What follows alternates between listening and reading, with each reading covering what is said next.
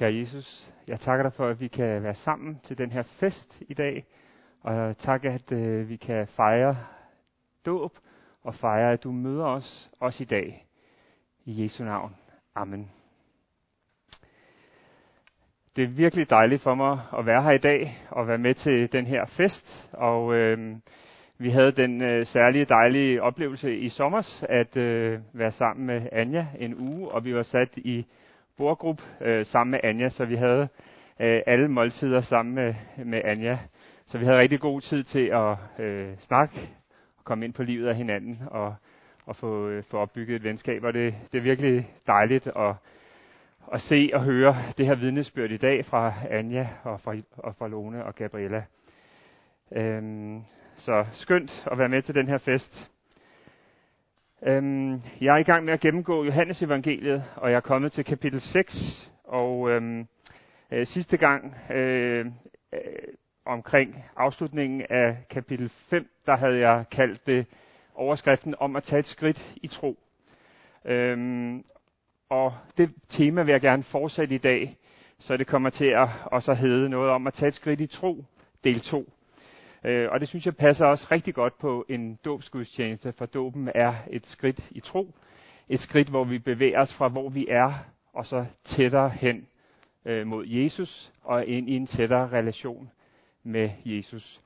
Øhm, og sidste gang, der prøvede jeg at fokusere lidt på, at vi i vores trosliv træder, at det kan være nødvendigt for os at træde ud af den gruppe, som vi er en del af, og så træde hen øh, og møde Gud, og se på, hvordan Gud ser mig. Hvad for et billede er det, Gud han har af mig. Og så med blive formet i det billede, øhm, og så træde tilbage i gruppen, med, med en ny rolle eller en ny identitet. Øh, og i dag kunne jeg godt tænke mig at fokusere lidt mere på det direkte møde med Jesus. Hvad, hvad er det, Jesus han har til mig? Hvad er det, han vil give mig? Og hvad, hvad er det, han udfordrer mig til? Til at tage det næste skridt i tro. Uanset om vi overhovedet ikke kender noget til kristendommen, eller om vi har været kristne hele livet, så er der et næste skridt at, træ, at tage. Og Jesus han, han hjælper os, udfordrer os og støtter os til at tage et skridt. Så det, øh, lad os prøve at kigge på det, og det er med udgangspunkt i øh, Johannes kapitel 6, vers 1-15. Så jeg prøver at læse op her, og Henrik hjælper mig med, med versene på skærmen. Der står sådan her. Øhm, Derefter tog Jesus over til den anden side af Galileas sø, Tiberias sø. En stor folkeskare fulgte ham, fordi de så de tegn, han gjorde ved at helbrede de syge. Men Jesus gik op på bjerget, og der satte han sig sammen med sine disciple. Påsken, jødernes fest, var nær. Da Jesus løftede blikket og så, at en stor skare kom hen imod ham, sagde han til Filip, Hvor skal vi købe brød, så disse folk kan få noget at spise? Men det sagde han for at sætte ham på prøve, for selv vidste han, hvad han ville gøre. Filip svarede ham, Brød for 200 denar slår ikke til, så de kan få bare en lille smule hver. En af hans disciple, Andreas, Simon Peters bror, sagde til ham, der er en lille dreng her. Han har fem bygbrød og to fisk. Men hvad er det til så mange? Jesus sagde, få folk til at sætte sig. Der var meget græs på stedet. Mændene satte sig. Der var omkring 5.000. Så tog Jesus brødene, takkede og delte ud til dem, og delte ud til dem, der sad der. På samme måde også af fiskene så meget de ville have. Da de var blevet mætte, sagde han til sine disciple, Sam de stykker sammen, som er til overs, så intet går til spilde. Så samlede de sammen og fyldte tolv kurve med de stykker af de fem bygbrød, som var til overs efter dem, der havde spist. Da folk havde set det tegn, han havde gjort, sagde de, han er sandelig profeten, som skal komme til verden. Jesus forstod nu, at de ville komme og tvinge ham med sig for at gøre ham til konge. Og han trak sig atter tilbage til bjerget, helt alene. Så jeg, kan, jeg kunne tænke mig lige at sætte rammen omkring den her tekst først, og så dykke ned i, i tre historier i teksten. Jesu møde med Filip, eller Jesus samtale med Filip, Jesus samtale med Andreas, og så det her til sidst med, at han trækker sig tilbage. Og hvorfor gør han det? Så rammen er, at vi befinder os i den nordlige del af Israel, øh, ved den her sø, som hedder Galileas sø, eller Tiberias sø, og de er så sejlet over på den anden side, det vil sige, de er kommet over i et område, som øh, hedder Golanhøjderne, som man kalder Golanhøjderne i dag, og der har, øh, der har Jesus øh, trukket sig lidt tilbage fra folk, øh, og han har haft et meget aktivt liv, hvor han har været rundt i alle mulige forskellige landsbyer og fortælle om Gud og fortælle om Guds rige. Han har bedt for syge. Der har været nogen, der har været besat af dæmoner, han har uddrevet, og han har ligesom haft brug for at, at tage sådan en lille retræte med sine disciple, så han er sejlet over til den anden side af søen og gået sådan lidt op i højderne for at finde det her hvile. Men øh, folkemængden de har, øh, de har sådan spottet, at, øh, at Jesus og disciplene, de er derovre, så de har sådan vandret rundt om søen, og der er kommet flere og flere til, og der har været masser af snak i området om, at han er der, og så, så videre, så videre, og der har været masser med mange behov, som har ønsket at se Jesus og møde Jesus. Så der har været den her øh, opstand, og, og, og den her mængde kommer så øh, vandrende, og Jesus han ser alle de her folk, og han kan godt se, at, at der er masser af nød og behov og, og mennesker, som, som han, han øh, åbner sig op for at tage imod. Så det er sådan, øh, det er sådan situationen. Selve beretningen, den øh, foregår omkring påsketid. Øh, og for jøderne så var påsketiden en meget speciel tid. Det var en tid, hvor de mindedes, at de var blevet udfriet som slaver. De havde været slaver i Ægypten, og de var blevet udfriet, øh, og det fejrer man ved påsken. Det var i påsketiden, at de blev udfriet. Så det, at den her, øh, det her bespisningsunder, den her episode her, den sker lige i påsken, det, det peger ligesom tilbage til jødernes historie. Det tager fat om hele jødernes historie. Og samtidig så peger det også frem imod det, som skete med Jesus i påsken noget tid senere, nemlig det, at han selv måtte lide, og han selv måtte blive det her brød, som blev brudt og blev delt ud til verden, til folket. Så midt imellem jødernes historie og det, der blev startskuddet eller kernepunktet i kristendommen, der har vi det her øh, bespisningsunder. Og selve brødet, som er omdrejningspunktet i fortællingen, det peger også tilbage på den vandring, som jøderne havde i ørkenen, hvor de fik brød fra himlen. Hver dag så mættede Gud dem med brød fra himlen i form af manna, så brødet var et sy- symbol på, at Gud tager, tager sig af os, og Gud hjælper os, og Gud han mætter os dag for dag. Og det, der, der ligger brødet så ind øh, i samme sådan, forståelse, øh, og samtidig så bliver brødet jo også det, som vi fejrer, i, øh, som bliver helt centralt i kristendom, som vi også skal fejre i dag, nadveren, hvor vi, hvor vi hvor vi deler brødet, og vi mindes, at Jesus han blev brudt for os. Han, han, han var villig til at give sit liv for os, for at vi kunne få tilgivelse og opleve at blive mætte fysisk og blive mætte i vores sjæl og i vores ånd. Så det er sådan, det, det er rammen om historien, og det den tager fat i, både fra den, den gamle historie for jøderne, men også peger frem mod os i dag. Og i den ramme og i den her historie, der ser Jesus alle de her mennesker, og han ser, at der er problemer med at skaffe mad. Så det er sådan et meget lavpraktisk øh, spørgsmål. De er langt ude i ingenmandsland, og der er ikke mad, og der er 5.000 mennesker. Og det er dag, og det, det tager tid at komme, komme hen til et eller andet sted. Så der er et akut problem, der skal løses. Jesus han ved godt selv, hvad han vil gøre. Men han spørger i stedet for Philip, Philip, hvad skal vi gøre? Og spørgsmålet er lidt, hvorfor gør han det? Når nu Jesus han ved selv, hvad han vil gøre, og hvad der er det rigtige at gøre, hvorfor spørger han så Philip om det? Øhm, for det første så er det sandsynligt, at han spørger Philip, fordi Philip han var fra det område, så han kendte stedet. Han kendte egnen, han vidste, hvor kunne man købe mad, og han havde også øh, et overblik over deres økonomi, fordi der, han, han konkluderer, at vi har så og så mange penge, og det kan overhovedet ikke skaffe mad til 5.000. Så han, han kan ligesom, det er naturligt at spørge Philip, fordi han ud fra de praktiske forhold, så kan han konkludere, at det her, det kan overhovedet ikke lade sig gøre. Så hans konklusion, den er desværre meget nedslående. Så hvorfor er det så, at Jesus han spørger Philip, når nu konklusionen er så nedslående som den er? Jo, han spørger ham også for at teste ham.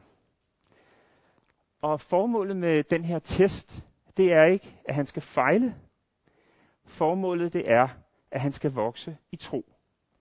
Og derfor så tillader Jesus, at Philip han vakler i en periode. Og det er for, at Philip han kan komme til en erkendelse af, at hans egne midler og hans egen metode, den er ikke tilstrækkelig til at løse det problem, han står i. Han kan ikke ved egen kraft eller ved egen hjælp løse den tunge og svære situation. Men det kan Jesus derimod. Og Jesu magt og kraft kan løse det her problem. Så ved at Philip han ser, at han ikke selv kan, men at Jesus kan, så vokser hans tro enormt meget igennem den her episode, selvom situationen sandsynligvis har været ubehagelig for Philip, i hvert fald en stund. Og det kan være, at du også føler nogle gange, at Gud han tester dig. Og måske står du midt i en situation i dit liv, hvor du ikke kan få tingene til at gå op. Hvor de praktiske forhold, når du skal gøre din økonomi op, når du skal gøre din tid op, dit helbred, dine kræfter, så kan du ikke få det til at gå op. Det kan være, økonomien ikke slår til. Der kan være behov, som du ikke har ressourcer til at dække. Relationer, som er gået i stykker. Børn, som er svære at takle. Sygdom, som tager alle dine kræfter. Du kan ikke se nogen vej frem overhovedet. Så hvorfor er det lige, at Jesus tester mig oven i købet i den her situation? Hvorfor griber Gud bare ikke ind? Han kan da se, hvad jeg har brug for. Men nogle gange, så tester Jesus dig, og han gør det med et bestemt formål. Han gør det, fordi han ønsker, at du skal vokse i tro og vokse i afhængighed af ham. Og for at den måde, som du ser verden på, og den måde, som du takler problemer på, vokser i modenhed. Og det er derfor, Jesus han er villig til at gå langt, ret langt nogle gange, når han tester dig. Men han vil aldrig svigte dig, for han går sammen med dig og ved siden af dig, når du bliver testet. Og når du vokser i tro, så vil du se, at han hjælper dig hver gang. Ikke altid på den måde og på den tid, du synes, det skal gøres på, men altid som det er bedst for dig. Jeg har selv mange gange i mit liv oplevet at blive testet, og jeg har altid syntes, når jeg stod midt i en test, at hvorfor skulle det lige være på det her område, hvor jeg er så svag, og hvor jeg ikke har kræfter selv? Og hvorfor skal det lige tage så lang tid, som det tager, når man bliver testet? Men når jeg ser tilbage på de test, jeg har været igennem, så vil jeg ikke have undværet en eneste af dem. For det er de test, der har skabt mig som den jeg er. Og det er det, der har udviklet mig. Det er det, der har modnet mig. Og det er det, der har gjort, at mit udsyn på verden og min relation til andre mennesker er blevet større og dybere. Sådan er det også med dig, at Jesus han tester dig for at få det bedste ud af dig, og for at du kan vokse. Så lidt senere så byder disciplen Andreas ind med et løsningsforslag, som han ikke rigtig selv tror på. Det er en madpakke, der består af fem brød og to fisk, og han konkluderer opgivende, men hvad er det til så mange? Men Jesus han tager imod forslaget, og så beder han disciplene om at organisere de her 5.000 mennesker, få dem sat ned i nogle grupper, og få ligesom øh, orden på situationen. Og så sker det her mirakel. Brødet og fiskene, de bliver delt, og der bliver ved med at være nok.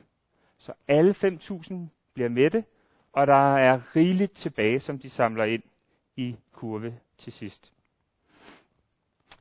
Og hvad betyder den her, det her møde, Andreas han har med Jesus? Andreas han tilbyder, hvad han har, eller hvad han lige kan finde af en drengs madpakke. Og selvom det ikke er meget, det er kun én madration til én dag, og endda til en dreng, så det er ikke særlig meget. Og her er forholdet 1 til 5.000. Så Andreas, han tilbyder det her, men han, han er også opgivende. Han, han kan godt se, det, det, er ikke, det er ikke godt nok, eller det er ikke nok til den her situation. Men Jesus, han tager imod forslaget. Og han tager faktisk imod det med taknemmelighed, fordi han tager brødene, han takker det, øh, takker for det, og så deler han det ud. Så Jesus han tager udgangspunkt i det lille, som Andreas kommer med, og så er han taknemmelig over det, velsigner det og gør det til noget stort. Så i Jesu hænder, der sker den her forvandling, og Gud han velsigner det øh, fra himlen, så alle bliver mætte. Og det her, det fortæller os noget om ressourcer, for vi mangler altid ressourcer. Det gælder både i vores eget liv, det gælder på vores arbejdspladser, og det gælder også i kirken.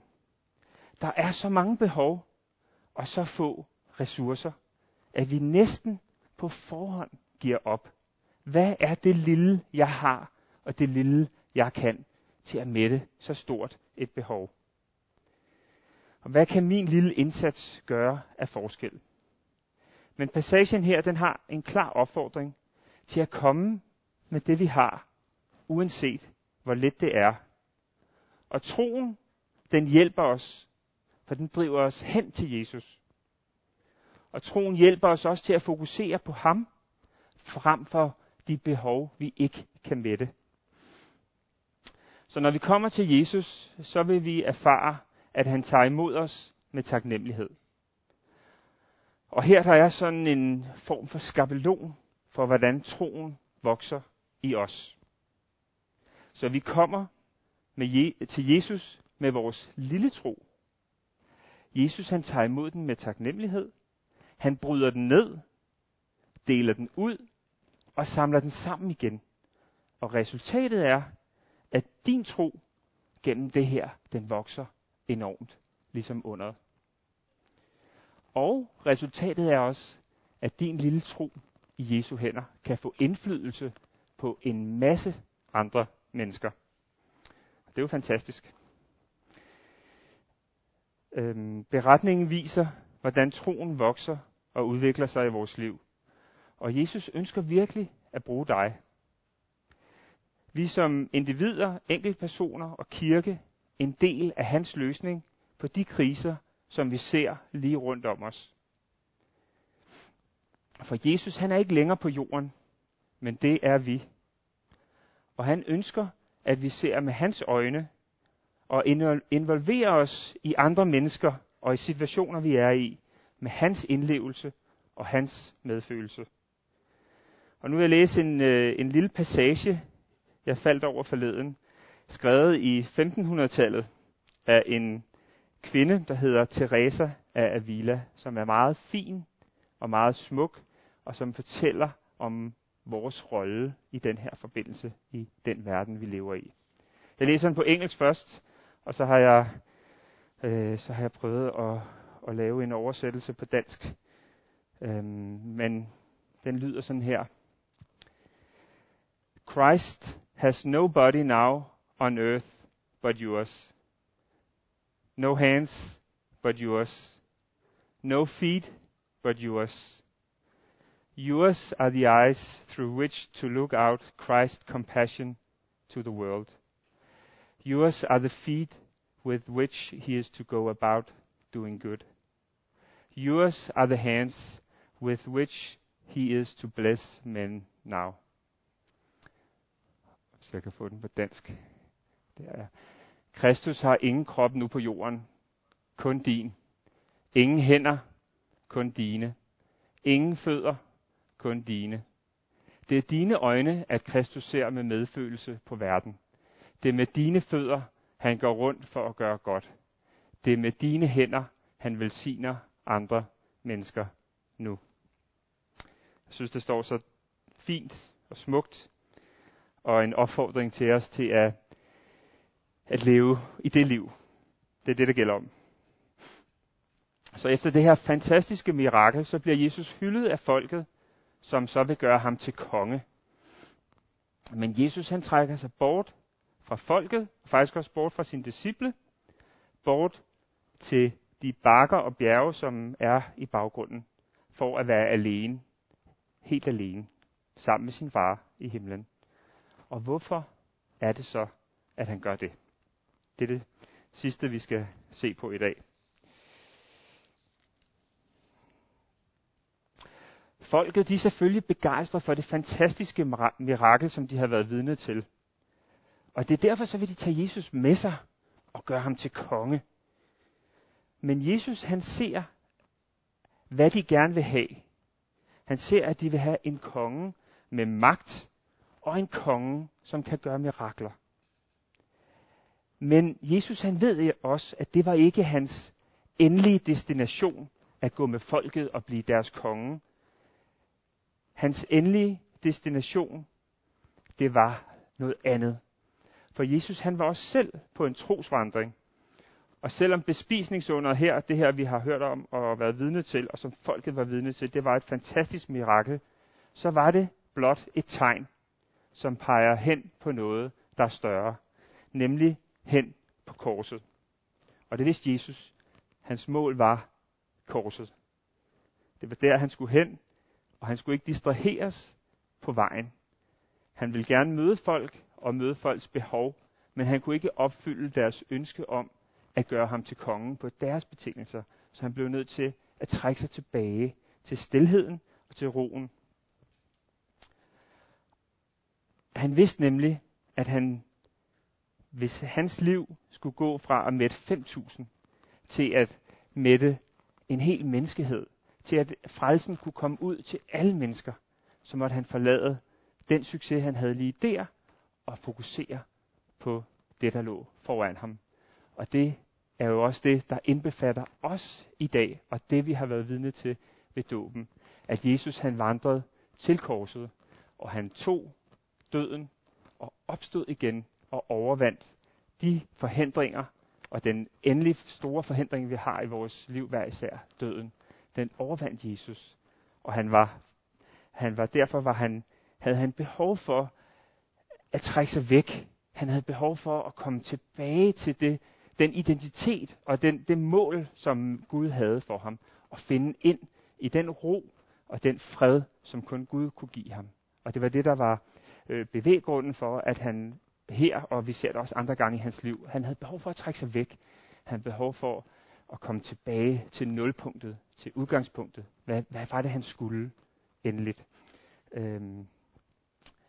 Og det får mig også til at, at spørge øh, mig selv, og også til at spørge dig, hvem er du så, når du er alene?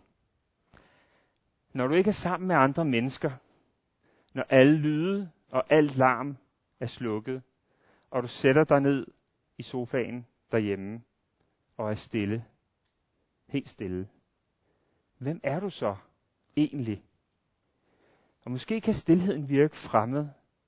Måske næsten lidt skræmmende på os nogle gange.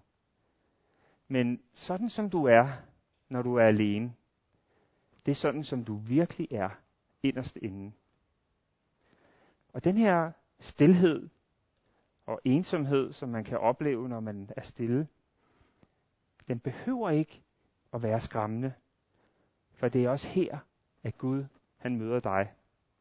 Og det er her, han møder dig, lige som du er.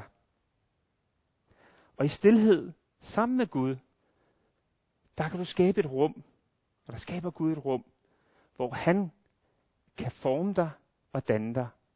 Så det du er, ikke bliver ved med at være det samme.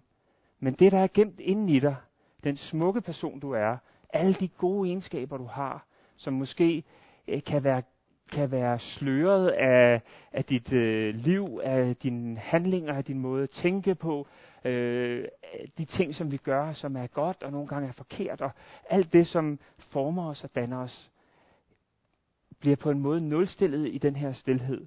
Og der møder Gud os og, og, og få det frem i os, som er smukt og rent og godt. Og jeg tror kun, det er i den her stillhed, og i den her nærhed ind for Gud, at det her kan komme frem. Og det er også derfor, at vi ser i Jesu liv, at han søger tilbage til den her stillhed gentagende gange, for at, at øh, det rene, det, det bedste, det gode, det kan få lov til at stå klart frem. Og det andet, det, det, det vi bliver forvirret af, øh, larm og så videre, så videre, så videre, det får lov til at forsvinde i baggrunden. Så om morgenen, når jeg tager øh, på arbejde, så afleverer jeg mine børn på en skole, der ligger i Nordvest.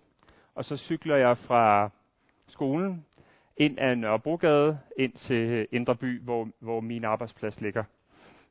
Og der er rigtig mange, der cykler på Nørrebrogade. Øh, dem af jer, der cykler på Nørrebrogade, det er næsten altid, men særligt om morgenen, når man cykler på Nørrebrogade, så er der, ja, der er kø, altså cykelkø, øh, flere steder ved, ved jagtvejen og inde ved søerne osv. Så, så, så der er rigtig, rigtig mange cyklister.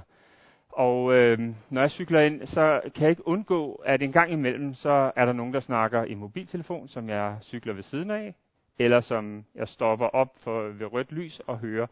Og og mange gange så er sådan en samtale, den foregår sådan nogenlunde på, på sådan en måde, at, at øh, den, der snakker, siger, Jamen, så sagde jeg øh, det og det og det, og jeg kan simpelthen ikke forstå, at den og den så sagde det, og så svarede han det, og det kan simpelthen ikke være rigtigt, og bum, bum, bum, bum, bum, så kører den der samtale.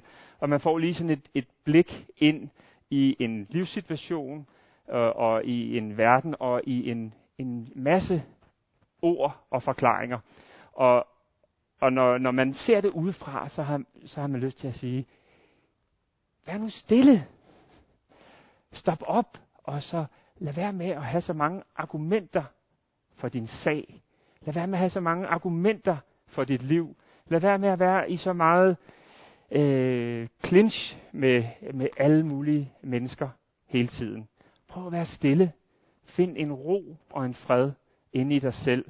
Lad de der sager far, lad de andre få ret.